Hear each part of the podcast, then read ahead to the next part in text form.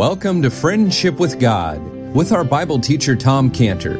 Today's message and previous messages can be listened to or downloaded for free at friendshipwithgod.org. Friendshipwithgod.org. You can also obtain free resources from Tom Cantor and view our online bookstore at friendshipwithgod.org or call us at 800 247 3051. 800 247 3051. Tom Cantor also has a daily devotional verse that comes out each day by email and on Facebook. To receive this small daily devotional verse that Tom Cantor puts out, you can sign up at friendshipwithgod.org, friendshipwithgod.org, or find Tom Cantor on Facebook by searching for Tom Cantor and Friendship with God. Now, here is our Bible teacher, Tom Cantor. And you remember how the sons of Jacob in verse 1, they would not go down to Egypt because they might meet their brother who they despised and rejected. Well, in Jewish evangelism, we are like the travelers who've come from Egypt and we've been fed by Joseph. And in Jewish evangelism, we're going out of our way to tell the Jewish people that our Joseph, the Lord Jesus Christ, has fed us and he has plenty of food for you too. And just like Jacob's sons who would not go down to Egypt because they might meet Joseph, who they were prejudiced against and they despised and rejected Joseph, in the same way, we understand why the Jewish people do not come in masses to the Lord Jesus Christ uh, you know, we'll probably knock on a million, close to a million doors this summer. So far, we've had one conversion. That'll probably be all, but who knows? You know, apart from that, it's a very successful campaign. Why? Because they're prejudiced against the Lord Jesus Christ. They've despised and rejected him as being their God and their Messiah. They said, We will not have that man reign over us. And so, just as these sons of Jacob did finally go down to Egypt and get food from Joseph, we know that one day the Jewish people will come to the Lord Jesus Christ. So it's like we're traveling and we're going to Jacob's family and we're giving them maps in Jewish evangelism. We're giving them maps. This is the way you go down to Egypt. This is how you find your way to Joseph and so you can get the food so you'll live. And that's all we're doing in Jewish evangelism is giving the Jewish people spiritual maps so that which tell them how they can come to the Lord Jesus Christ and be saved from their sins and live forever.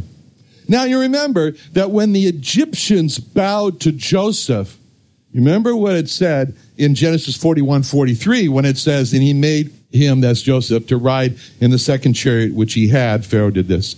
And they cried before him, bow the knee. And he made him ruler over all the land of Egypt. So the Egyptian people bowed the knee to Joseph. But when Joseph's brothers come, we don't read they bowed the knee in verse 6. We read they bowed down themselves before him with their faces to the earth. they put their faces in the dirt ground before Joseph.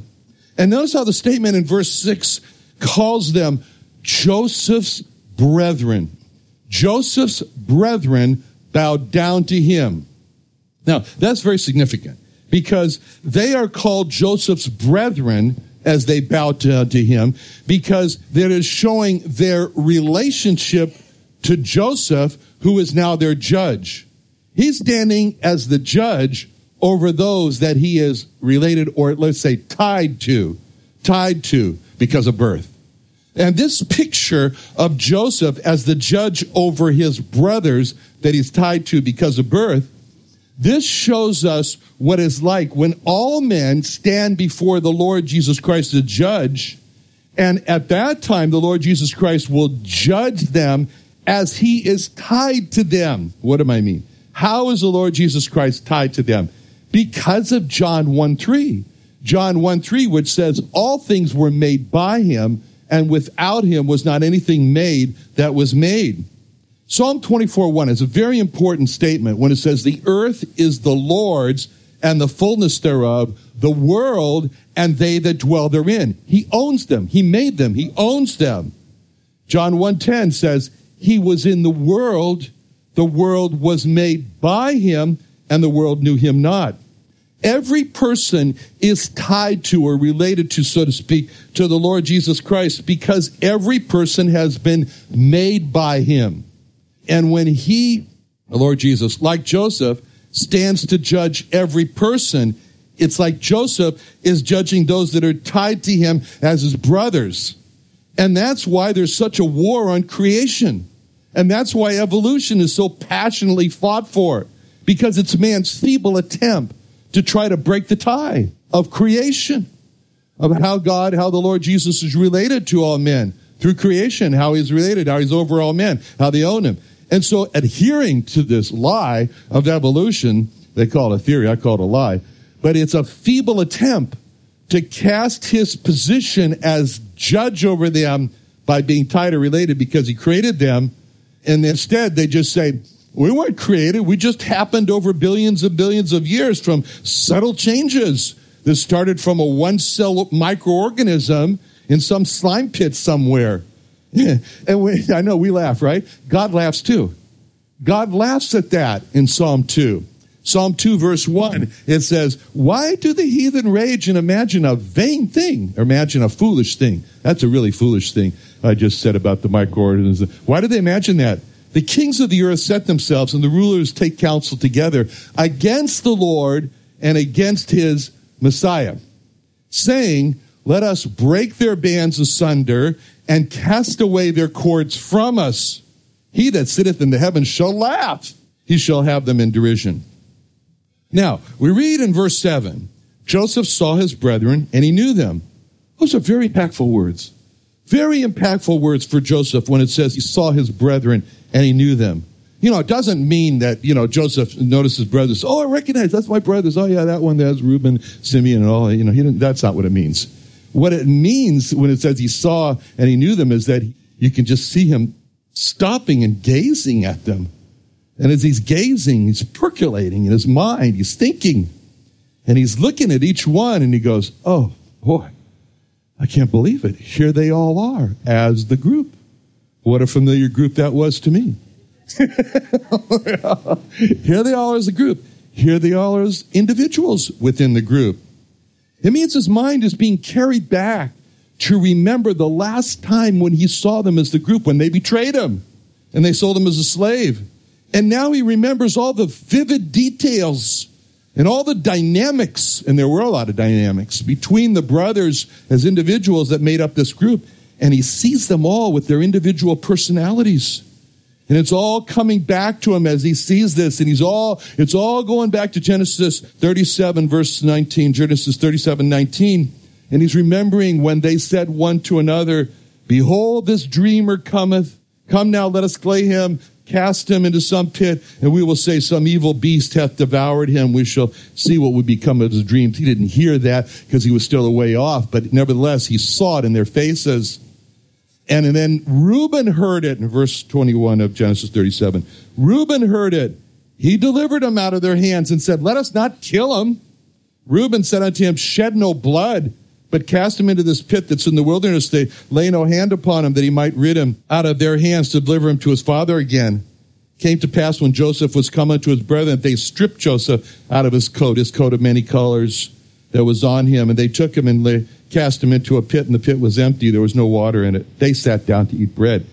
See, as Joseph now is looking at this group of his brothers, Joseph remembers how they all, as a group, stripped him of his coat and as a group, they cast him into that pit, that waterless pit in the desert to die. And as a group, they sat down to eat bread in total disregard to his cries. And Joseph remembers this group as he sees them. And he's got this opportunity to see the group together again. He remembers all these vivid details. And then he looks at Reuben and he remembers that there was something different about Reuben because he just didn't seem as engaged as the rest of that group. And he wondered, maybe Reuben may have come back, try to deliver me to my father. And then it says in verse, it keeps on going in verse 37, verse, uh, chapter 37, verse 25. And they lifted up their eyes and looked, and behold, a company of Ishmaelites came from Gilead, their camels bearing spicery, balm, myrrh, going down to Egypt. Judah said unto his brethren, What profit is it if we slay our brother and conceal his blood? Come now, come and let us sell him to the Ishmaelites. Let not our hand be upon him. He's our brother in our flesh. And so now Joseph, we can see him as the group before him. He's now turned his eyes to Judah. And he remembers hearing Judah make this proposal. Let's make some money on this, boys. Let's sell him. And then we don't have to go to the bother of trying to conceal his blood or his bones or whatever is left here. And Joseph looks, can you see Joseph looking at Judah now? Can you see him just kind of really gazing and wondering and all these thoughts? And he's thinking to himself, Judah, how could you have made that proposal about me? And they don't know. And then it said in the last part of Genesis 37, verse 27, it says, And his brethren were content. And now Joseph returns his eyes to look at the group again and wonders how all of you could have been content. How could you all have been in agreement sell me as a slave? And then Genesis 37, verse 28, there passed by Midianites, merchantmen, and they drew and lifted up Joseph out of the pit and sold Joseph to the Ishmaelites for 20 pieces of silver. And Joseph now again looks at the group and remembers, my last sight of you is when you lifted me out of the pit. And I remembered seeing you bargain with the Ishmaelites for the price of the 20 pieces of silver. I remember seeing the silver transfer I don't know. Maybe he saw them at that point saying, okay, here's so much for you, so much for you, so much here. We're going to divide up all up there. And now it's pretty good we did this, huh? That's the last time he saw his brothers as a group. And here they are again. Probably Benjamin, when all that took place, wasn't with them. He was probably kept at home because by his father, he was a young guy. But now he sees the exact same group that he saw all together with all their brotherly personalities and dynamics playing out right in front of him. That's a little spooky. See all that, you know? And he remembers that all this, he saw the group there together and they're all in front of him. Okay. Then we read what Joseph did as he gazed at his brothers in verse seven. Joseph saw his brethren.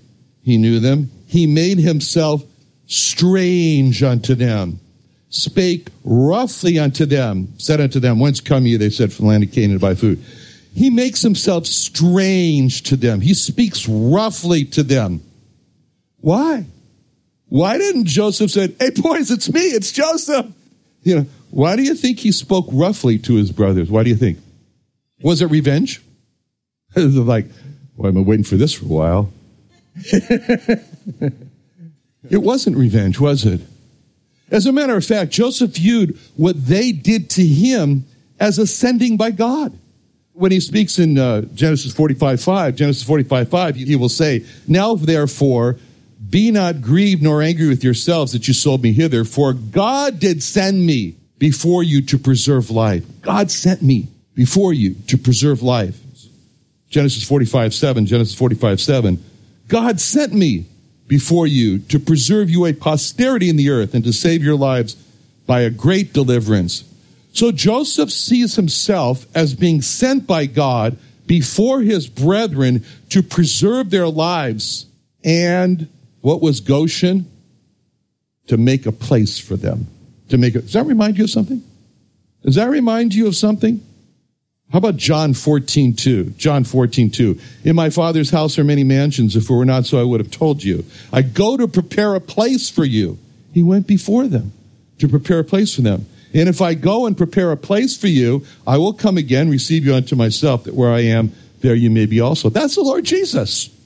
He went like Joseph before us, before Joseph, before his brethren, to prepare food, a place for them. Don't you think that Joseph was thinking, my, uh, when I collect all this foods, yes, it's for the Egyptians, yes, for the world, but it's also for my family. So, just as Joseph went before his brothers to save them and prepare a place for them, so the Lord Jesus goes before us to save and to prepare a place for us in his Father's house.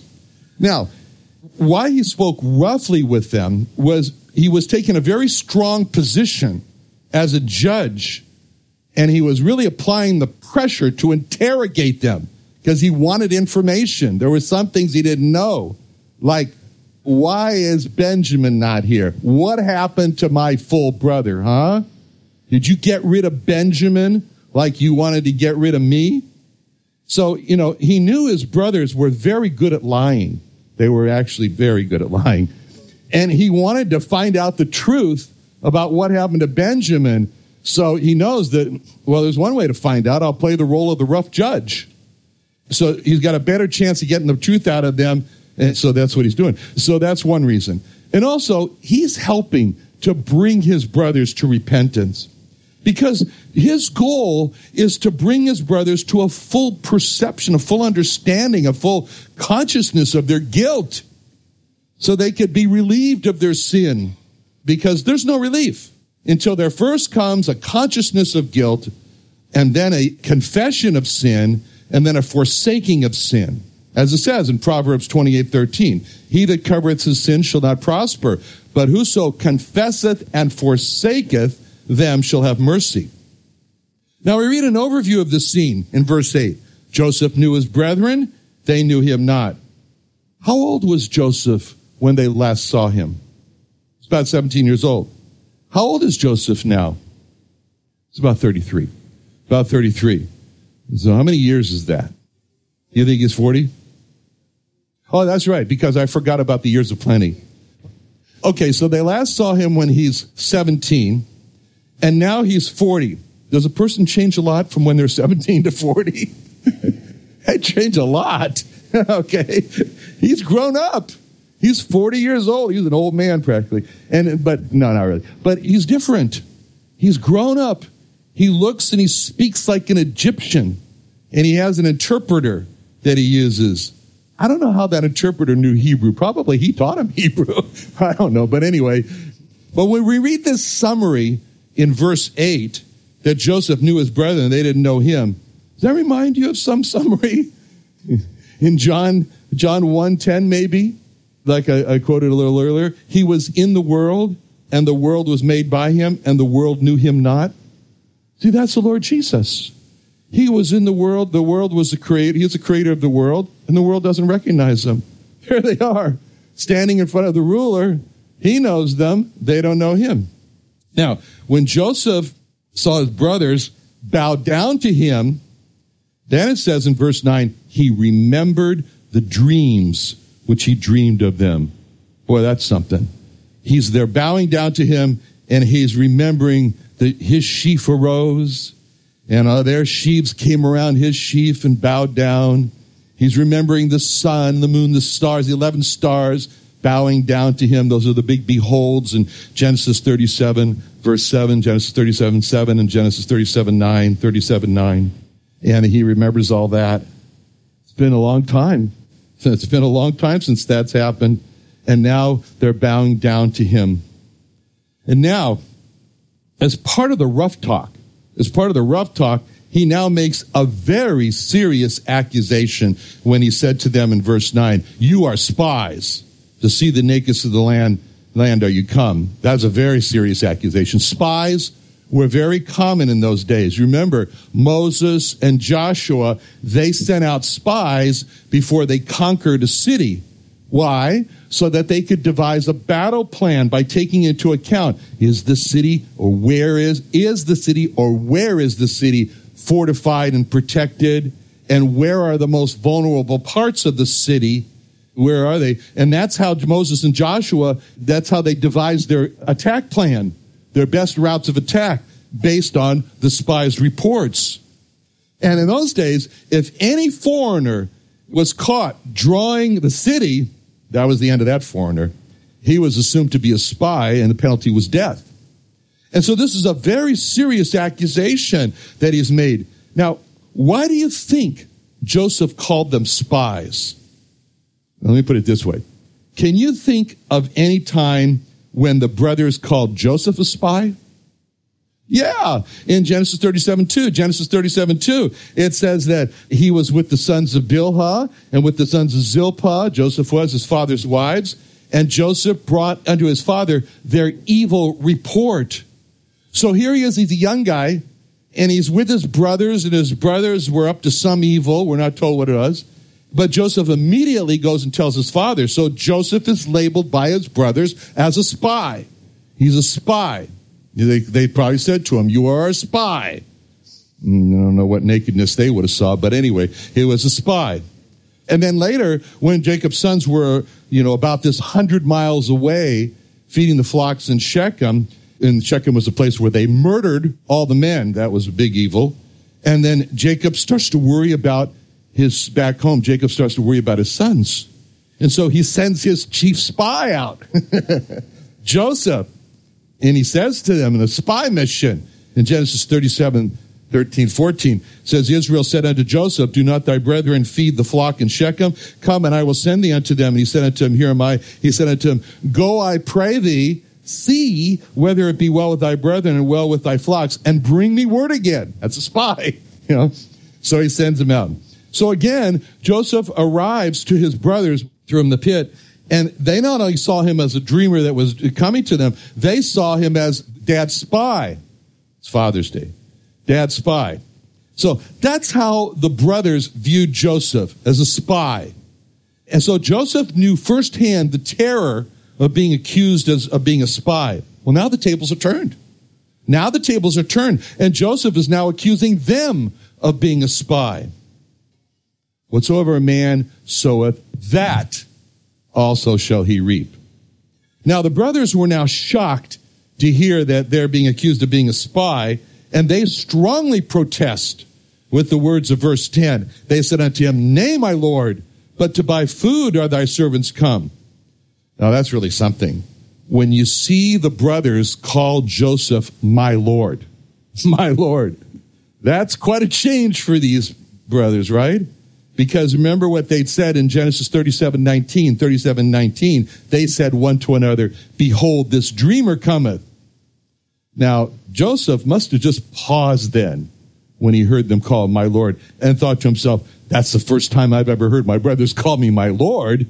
I mean, Joseph, he was the one that they had despised and rejected, and now they're bowing before him and calling him my Lord.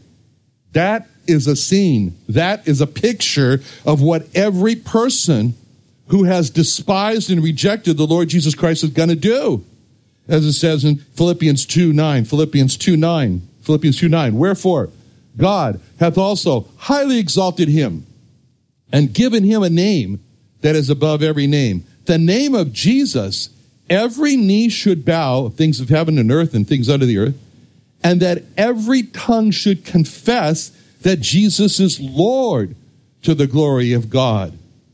He's Lord. That means God. That Jesus is God to the glory of God the Father. See, Isaiah 45, 22, Isaiah 45, 22 is a very, very familiar verse. We've quoted it many times. Look unto me and be ye saved, all the ends of the earth, for I am God and there is none else. Well, let me just read to you the verses after it. In verse 23 of Isaiah 45, 23, Isaiah 45, 23. I have sworn by myself, the word has gone out of my mouth in righteousness and shall not return that unto me every knee shall bow and every tongue shall swear. And it says in the next verse, even to him shall men come, and all that are incensed against him shall be ashamed.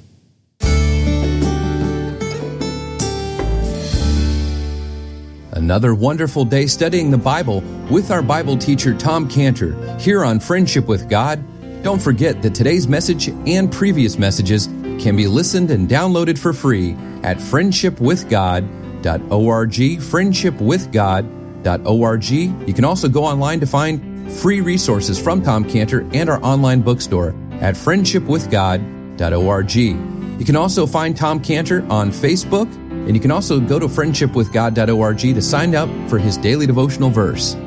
Tom Cantor is also the founder of Israel Restoration Ministries. You can visit that website at israelrestoration.org. Or you can write Tom Cantor at P.O. Box 711 330, P.O. Box 711 330, Santee, California. That's S A N T E E, Santee, California 92071. Or you can email Tom Cantor at friendshipwithgod.org. Tom Cantor at friendshipwithgod.org, or for more information about Tom Cantor and Friendship with God and Israel Restoration Ministries, call us at 800 247 3051.